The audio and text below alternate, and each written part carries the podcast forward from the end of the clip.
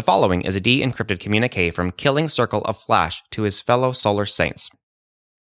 Greetings, fellow Solar Saints and haters.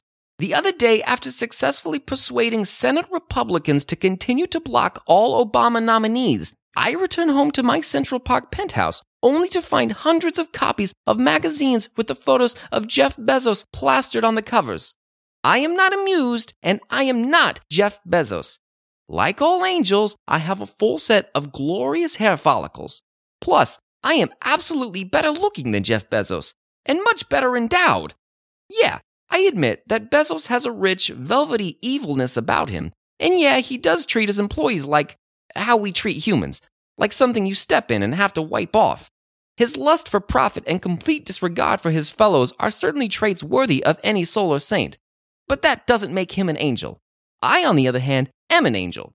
So stop it already with the harassment, or I will personally make it my mission in life to hunt down the angel fuckers who are messing with me. Your willing servant, Killing Circle of Flash.